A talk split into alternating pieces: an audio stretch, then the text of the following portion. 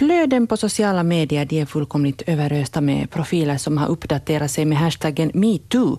Och det som fick en start för ett par dagar sedan som en reaktion på alla de sexuella trakasserier som har uppdagats i Hollywood fick också då en ganska stark genomslagskraft här i vår omgivning. Det hela har också öppnat ut för en ny diskussion kring sexuella trakasserier och övergrepp. Och en av dem som har delat med sig av sin historia är Cindy Vinika som vi nu har med på tråden. God morgon Cindy. God morgon. Ja, du bestämde dig för att dela med dig av dina erfarenheter av sexuella trakasserier på din blogg. Varför gjorde du så? Eh, när jag känner att hela den här metoo-statusen som alla har delat så jag märkte bara att det var väldigt många som inte bara liksom delade själva den utan också delade sina erfarenheter även i, eller i inlägg på Facebook. Eh, och jag kände att det här är ju någonting som jag är väldigt inspirerad av att, att verkligen skriva någonting längre om, om mina tankar om det och i och med att jag hade en blogg så har jag också en portal att lägga ut mina åsikter på och berätta om mina egna, egna händelser.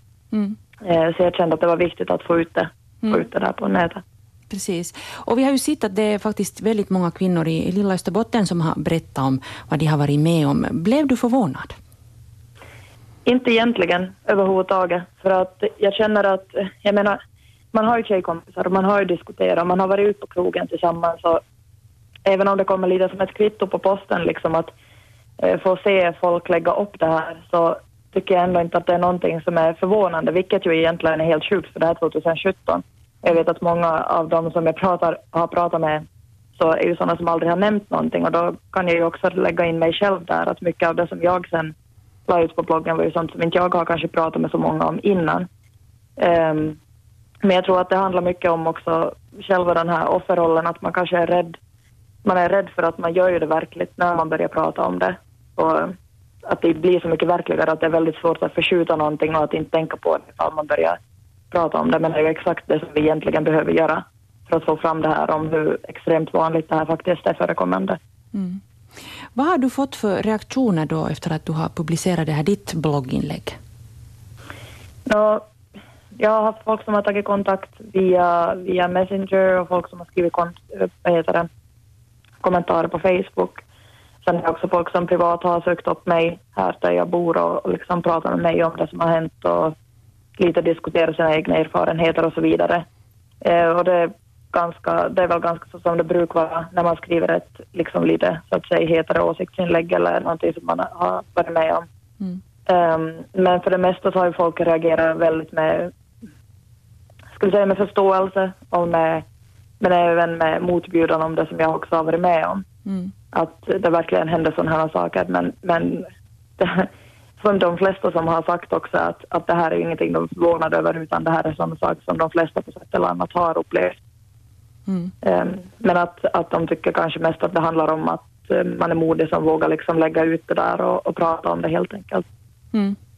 Du jobbar ju som, som lärare. Hur, hur talar man om det här med, med barn? Eh, nej, jag skulle säga att det spelar ju väldigt stor roll vilken ålder barnen är i. Eh, årskurs två så pratar man inte på samma sätt med som med, kanske med högstadieelever. Eh, men det som jag tänker att är liksom genomgående för alla, alla åldersgrupper där så handlar det om att våga prata med eleverna om integritet. Att våga prata med dem om rätt att, eh, att säga nej och, och en egen kropp och, och, vad heter det, och gränsdragningar framför allt. Eh, och jag tänker att om det finns lärare och föräldrar där ute som är osäkra på vad man ska göra så finns det en jättebra handbok från Rädda Barnen som man kan ladda ner gratis online som heter Stopp min kropp. Som helt enkelt handlar om att barnen ska ha rätt att liksom säga nej när de känner att de inte vill ha närhet.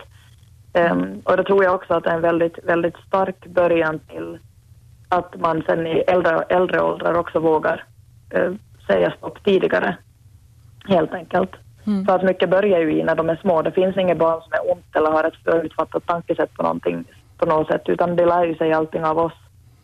Mm. Eh, så jag menar problematiken ligger ju i stor del i vad vi lär våra barn, tänker jag. Mm. Sådana fenomen på sociala medier de har ju en tendens att blåsa förbi sen så småningom. småningom. Men med tanke på då hur många det som verkligen har, har reagerat på det här och också skrivit om det och så vidare, så kanske det inte Eh, är så enkelt att glömma den här gången. Vad hoppas du att det här ska komma att leda till? Men jag hoppas ju förstås att helt enkelt att vi får en ökad förståelse helt enkelt för att sådana små saker som inte egentligen är små men kanske kan klassas små som små saker, alltså som ett slag på rumpan eller visslingar eller någonting annat, att det är faktiskt inte en komplimang, utan att komplimanger kan man ge på mer vettiga sätt. Eh, att det behöver inte ens alltid beröra ens utseende, att jag menar vi är inte stenåldersmänniskor som inte kan prata med varandra med ord och som drar in varandra i grottor i håret. Jag menar det här är ändå 2017. Mm.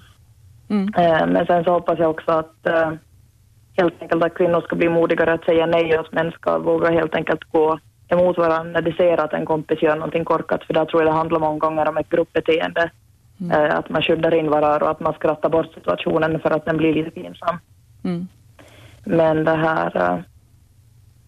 Men ja, sen så tror jag att väldigt många som trakasserar inte ens förstår kanske att de har trakasserat. Man förstår inte vad sexuellt trakasseri innebär. Mm.